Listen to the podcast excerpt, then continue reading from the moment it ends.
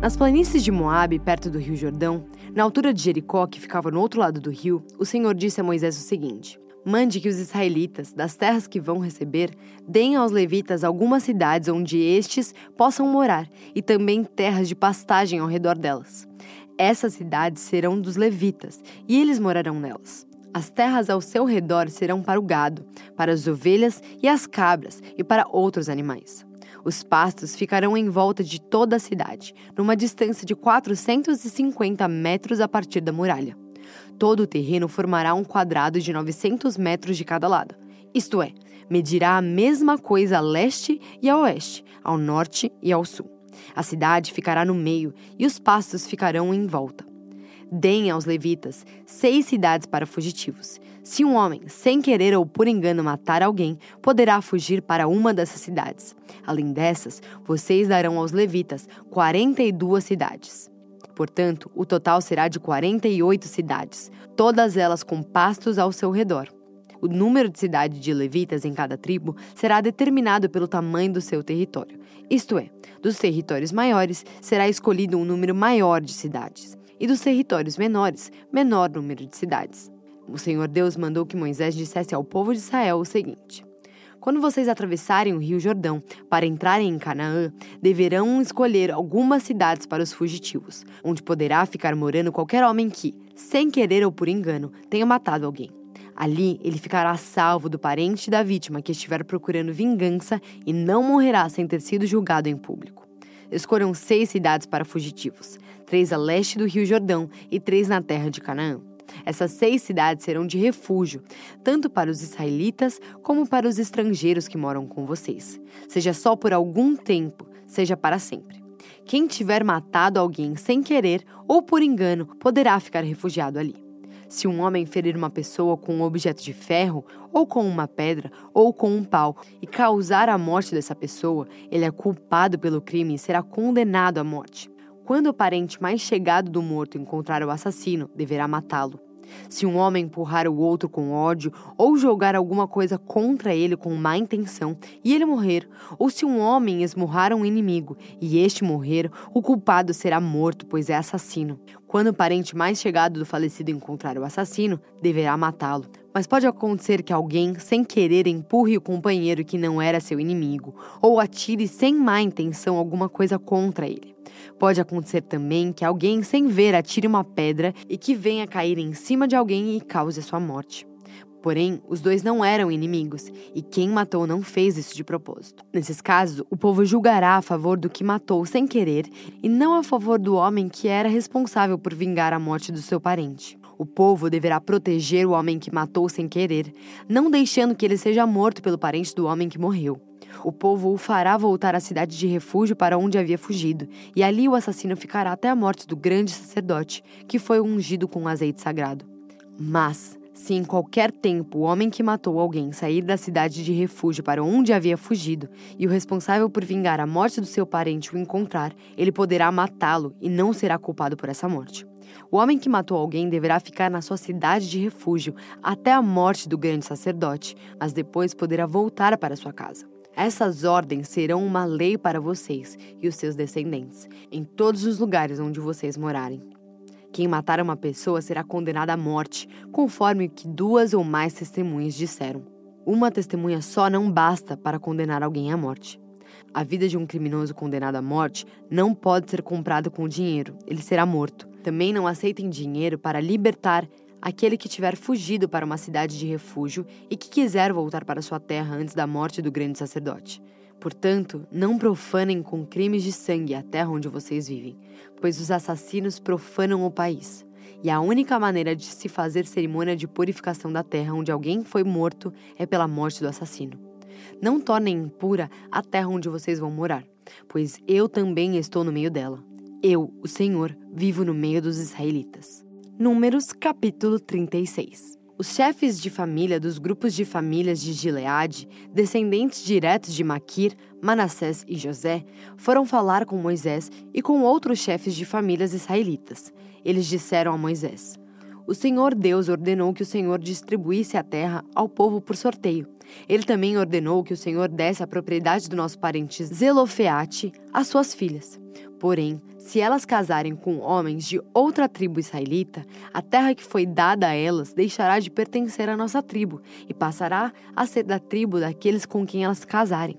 Assim, irá diminuindo a parte que nos foi dada por sorteio.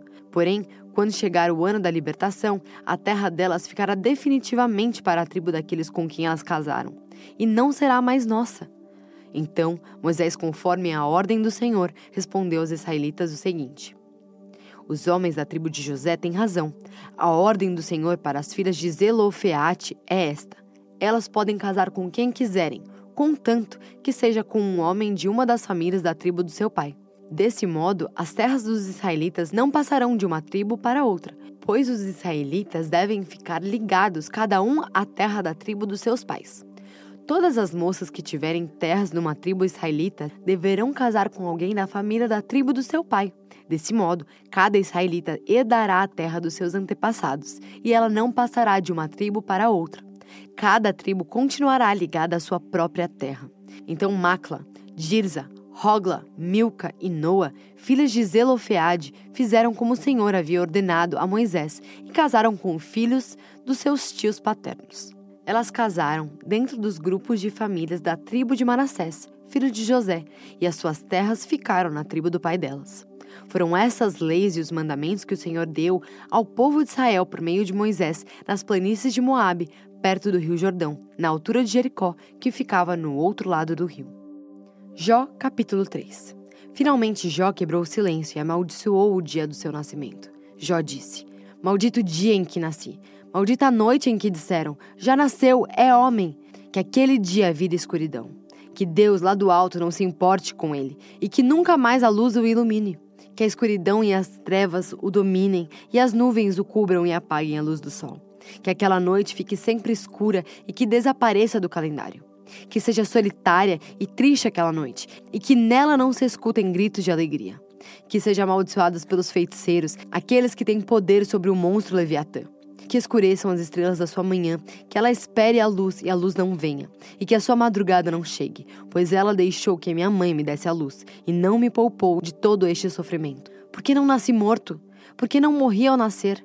Por que a minha mãe me segurou no colo? Por que me deu o seio e me amamentou? Se eu tivesse morrido naquele momento, agora estaria dormindo, descansando em paz. Estaria com reis e altas autoridades que reconstruíram palácios antigos.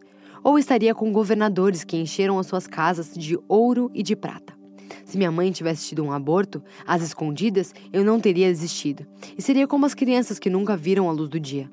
Na sepultura acaba a agitação dos maus, e ali repousam os que estão cansados. Ali os prisioneiros descansam juntos, e já não ouvem mais os gritos do capataz. Ali estão os importantes e os humildes, e os escravos ficam livres dos seus donos. Por que os infelizes continuam vendo a luz? Por que deixar que vivam os que têm coração amargurado? Eles esperam a morte e ela não vem, embora a desejem mais do que riquezas. Eles ficam muito alegres e felizes quando por fim descem para a sepultura. Deus os faz caminhar às cegas e os cerca de todos os lados. Em vez de comer, eu choro, e os meus gemidos se derramam como água. Aquilo que eu temia foi o que aconteceu, e o que mais me dava medo me atingiu. Não tenho paz, nem descanso, nem sossego, só tenho agitação. Mateus, capítulo 26. Quando Jesus acabou de ensinar essas coisas, disse aos discípulos: Vocês sabem que daqui a 2 dias vai ser comemorada a festa da Páscoa, e o Filho do Homem será entregue para ser crucificado. Os chefes dos sacerdotes e os líderes judeus se reuniram no palácio de Caifás, o grande sacerdote, e fizeram um plano para prender Jesus em segredo e matá-lo. Eles diziam: Não vamos fazer isso durante a festa, para não haver uma revolta no meio do povo. Jesus estava no povoado de Betânia, sentado à mesa na casa de Simão, o leproso. Então uma mulher chegou perto de Jesus com um frasco feito de alabastro, cheio de um perfume muito caro, e derramou o perfume na cabeça dele. Ao verem aquilo, os discípulos ficaram zangados e disseram: Que desperdício! Esse perfume poderia ter sido vendido por uma fortuna, e o dinheiro dado aos pobres. Mas Jesus, sabendo o que eles diziam, disse: Por que vocês estão aborrecendo essa mulher? Ela fez para mim uma coisa muito boa, pois os pobres estarão sempre com vocês, mas eu não.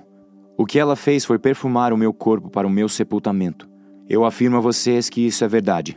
Em qualquer lugar do mundo onde o evangelho for anunciado, Será contado o que ela fez, e ela será lembrada.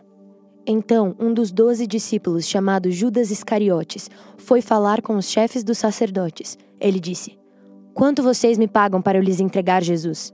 E eles lhe pagaram 30 moedas de prata.